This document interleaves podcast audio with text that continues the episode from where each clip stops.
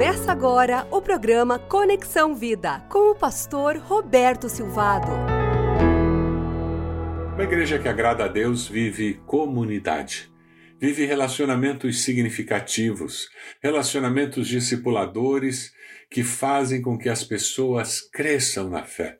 1 João 4,21 diz: Quem ama a Deus, ama seu irmão. Jesus, em João 13,35, disse: Com isso todos saberão que vocês são meus discípulos, se vocês se amarem uns aos outros. Uma igreja relacional é uma igreja inspirada no ministério de Cristo. Jesus ajudou aqueles primeiros discípulos a resolverem suas dificuldades de relacionamento. A igreja de Corinto teve muitas dificuldades de relacionamento. A minha igreja, a sua igreja, várias vezes nós temos dificuldades.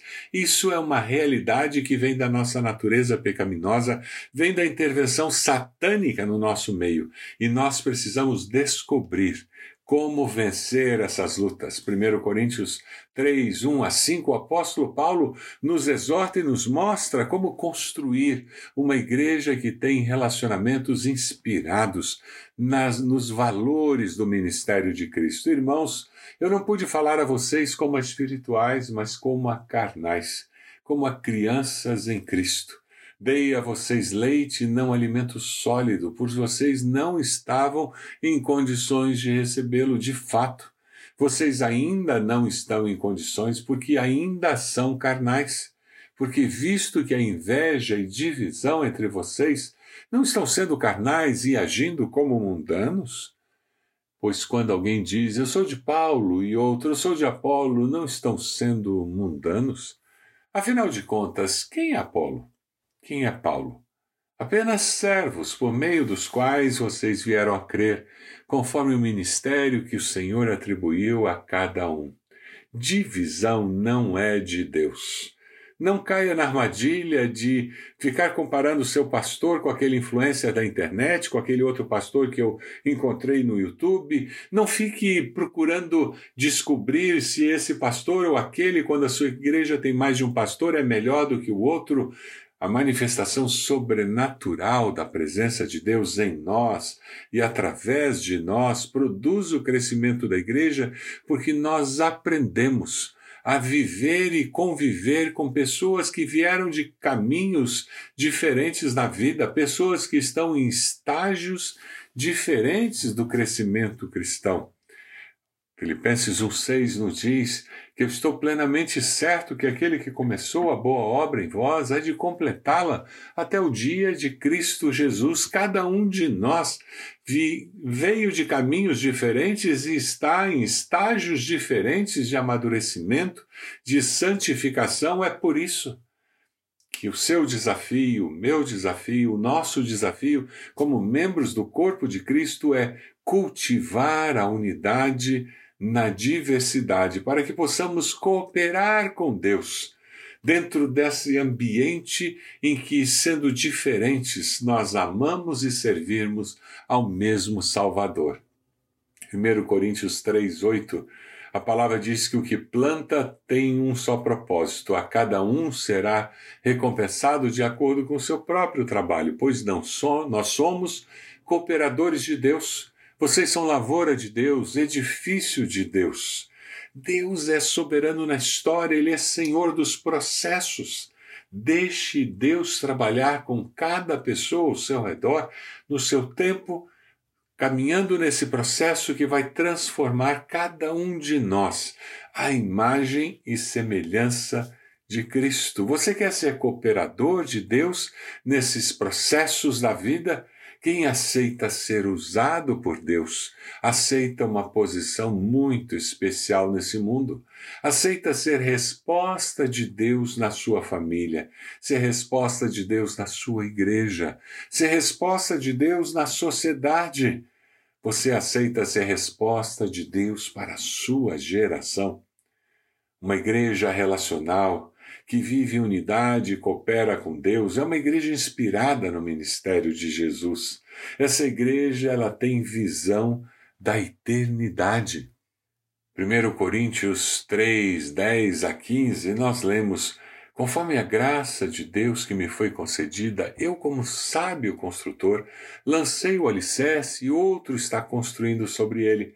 Contudo, veja cada um como constrói, porque ninguém pode colocar outro alicerce além do que já está posto, que é Jesus Cristo.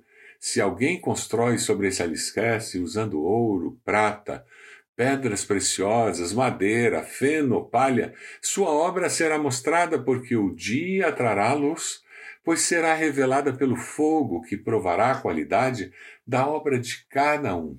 Se o que alguém construiu permanecer, esse receberá recompensa. Se o que alguém construiu se queimar, esse sofrerá prejuízo, contudo será salvo como alguém que escapa através do fogo. O dia do julgamento revelará a qualidade da contribuição de cada discípulo para a vida da igreja.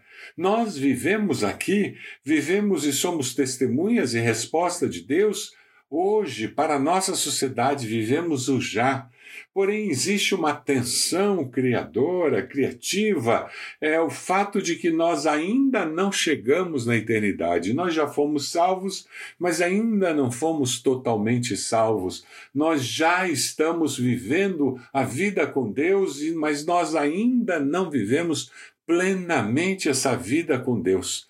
É por isso que cada discípulo precisa ter em mente que enquanto nós vivemos em comunidade, crescemos e aprendemos a servir, cooperando com Deus junto com nossos irmãos e irmãs, nós um dia estaremos diante de Deus e o julgamento de Deus será sobre as nossas obras, se nós as fizemos na força da carne ou pela força do espírito, motivados por orgulho, vaidade, poder, ou fizemos promovendo a glória de Deus. Naquele dia, muitos terão uma surpresa porque todas as suas obras se tornarão numa pilha de cinza.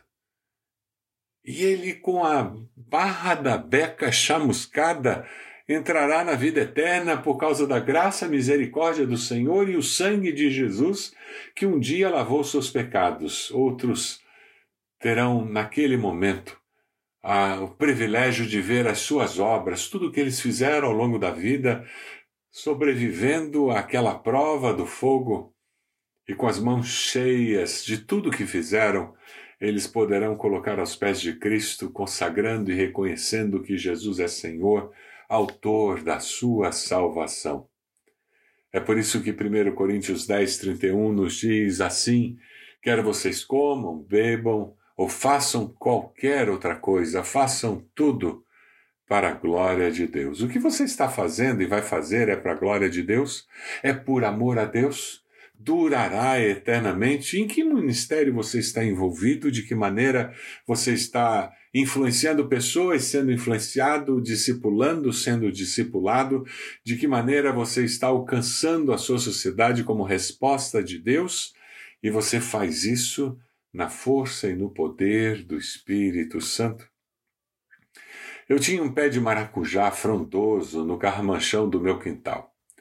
Ele crescia muito e para todos os lados, mas não dava flor e por isso não dava frutos. Eu estava intrigado, incomodado com essa situação até que eu conversei com meu jardineiro, um irmão idoso, já experiente. Eu achei muito interessante o comentário que ele fez. Ah, pastor, isso é muito comum de acontecer com pé de maracujá. O que o senhor precisa fazer é quebrar todas as pontas dos brotos. Assim ele vai parar de crescer e as flores de maracujá aparecerão e depois os frutos. Eu fiz como ele disse.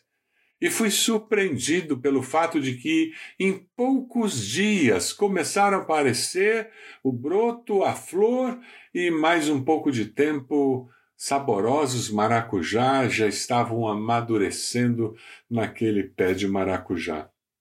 Essa é uma boa parábola da vida para nós. Muitas vezes estamos tão ocupados com uma agenda cheia, num ativismo desordenado, que não temos tempo, foco nem energia para produzir frutos. O maracujá estava tão ocupado crescendo para todos os lados que ele não produzia a razão da sua existência, que era produzir frutos. É necessário quebrar alguma das pontas do nosso ativismo para que surjam flores e frutos na nossa vida.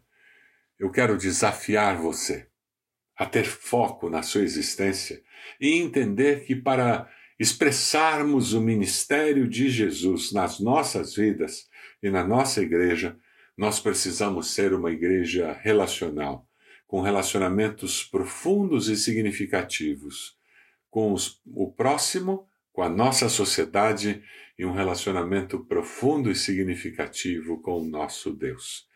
Só assim seremos de fato respostas de Deus para a nossa geração.